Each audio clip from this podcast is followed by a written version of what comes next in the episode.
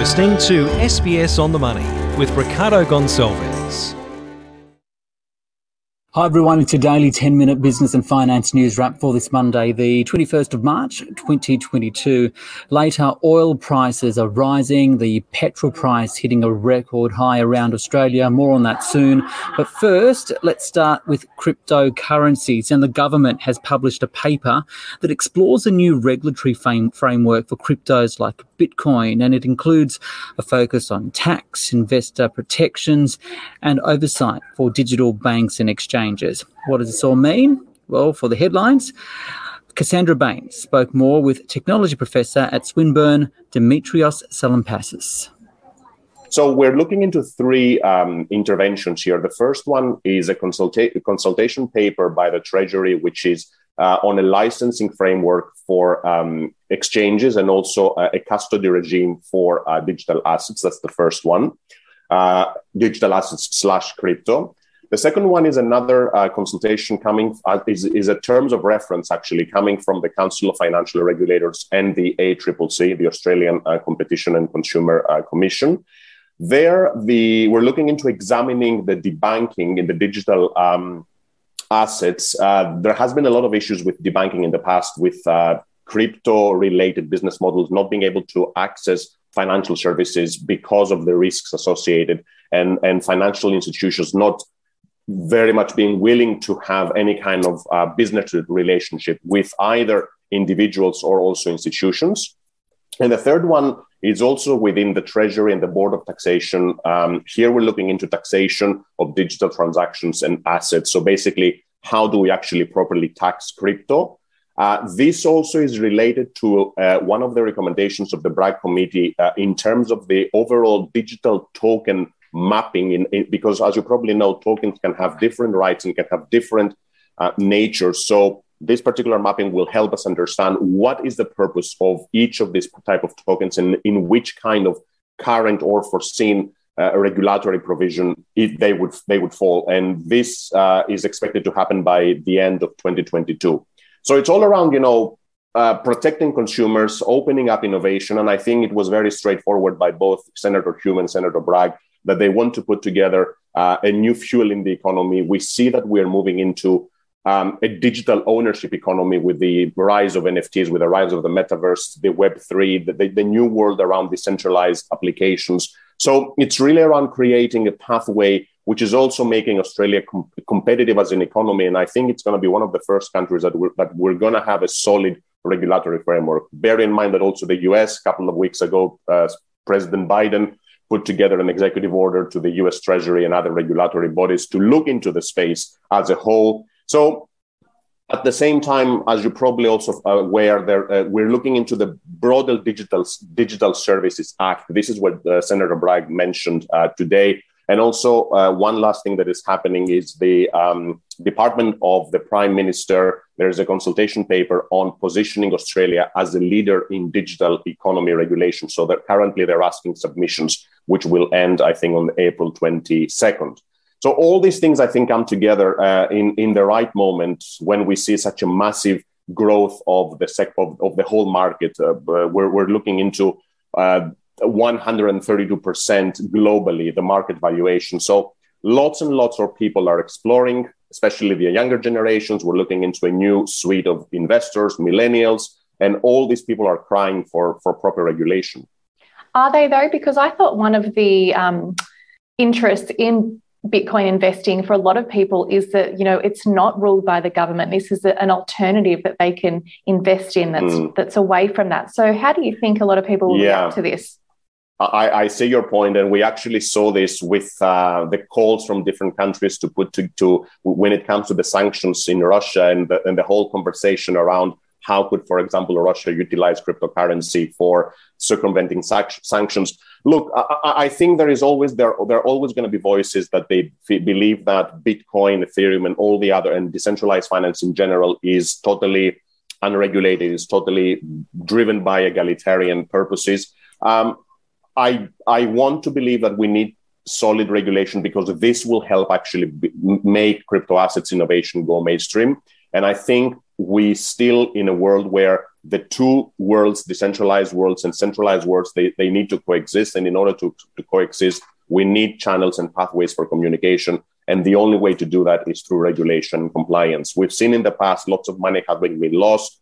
Uh, there is a lot of hype still. So all, all these things, I think they need proper regulation and also need proper talent. I mean, most of tax tax experts here don't understand how to tax crypto. We have accountants who don't who don't understand how to consider crypto as part, as part of accounting standards. We have investors that, that change a lot in terms of, of valuations or the risk approach in companies that invest or, or hold crypto as part of their assets portfolio. So all these things, all these all these require clarity, and I think clarity will bring also competition and will bring also growth in the economy as a whole. That's Cassandra Bain there speaking with Dimitrios Salampasis from Swinburne University. Now to the Australian share market, which started strongly but then lost ground towards lunchtime as investors look towards the US futures and fears about Ukraine. The S&P ASX 200 down 0.2%, 7,278.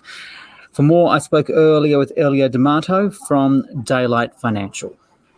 Well, we opened up strongly because the US saw its best weekly gain since 2020. But then throughout the trading day, we saw things like oil return to its positive trajectory. We saw US futures point uh, downward for tonight's session. And of course, the stepped up level of hostilities in the Ukraine uh, all weighed on sentiment and really took some of the uh, uh steam out of the uh, initial stages of the market, which finished relatively. Now, on Ukraine, how concerned are you about the war, apart obviously from the human toll, because it's adding to inflation, isn't it? Yeah, other than the disastrous human toll, really the general focus really is on inflation and what could come about due to the massive global disruption to supply chains that we're witnessing. I mean, while the virtues of globalization were the mantra we all learnt in Economics 101, they relied on the seamless transfer of resources. And we've had anything but, even before the Ukraine crisis. So, therefore, inflation remains the biggest overall factor that the world is really concerned about, or the investing world, I should say. However, that said, um, if you had an inflation uh, uh, on a whiteboard somewhere in a Venn diagram, I can assure you the conflict in the Ukraine is definitely attached to it. Uh, it's all part of the story, which, um, yeah, is really going to be the thematic of 2020, I dare suggest. 22. The other key thing is that oil price. We've seen it rise again today. Why? Do you see it remaining elevated? And what's the fallout, the economic or markets fallout as a result?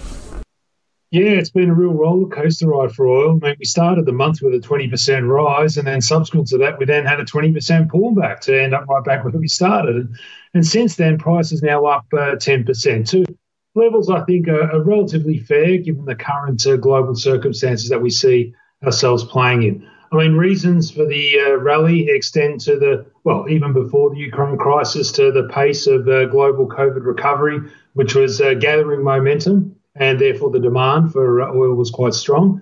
Um, obviously, what's occurring in the Ukraine is likely to impact European supplies, and that shortfall needs to be met somewhere.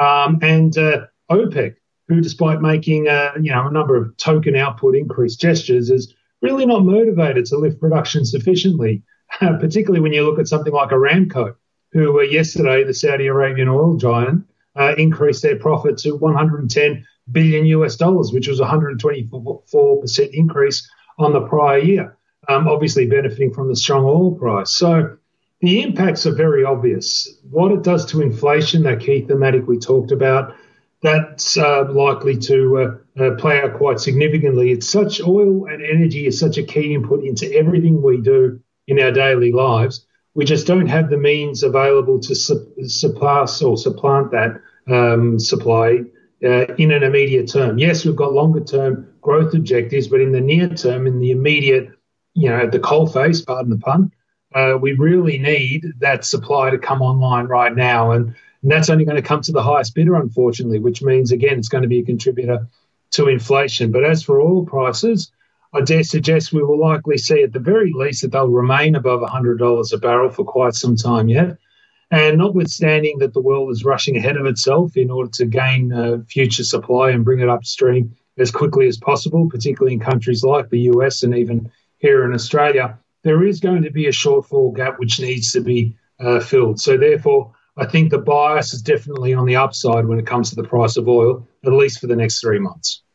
And at the same time, we've seen the Australian dollar remain elevated, around 74 US, a 2% gain year to date, making it the largest up uh, or largest gain of the group of 10 currencies.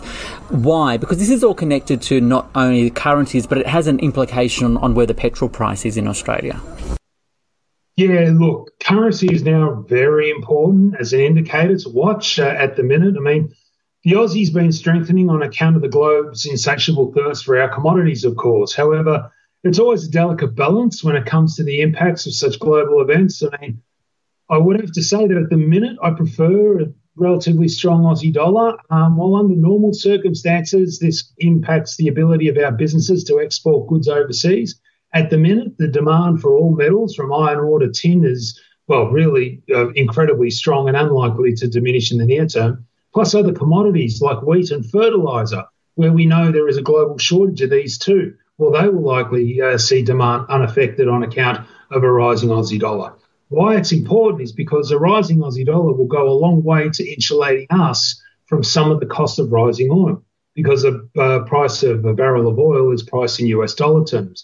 So if our dollar strengthens, then effectively we have to give less of our dollar away to buy the equivalent of one barrel of oil. Um, so yes, at the moment, it, from the price of oil, it's working in our favour. Um, it works in our favour when it comes to importing other goods um, like electronics and the like, but it does impact our ability to export. However, we're in this unique situation where really it doesn't matter what price we slap on something, they're going to export our resources anyway.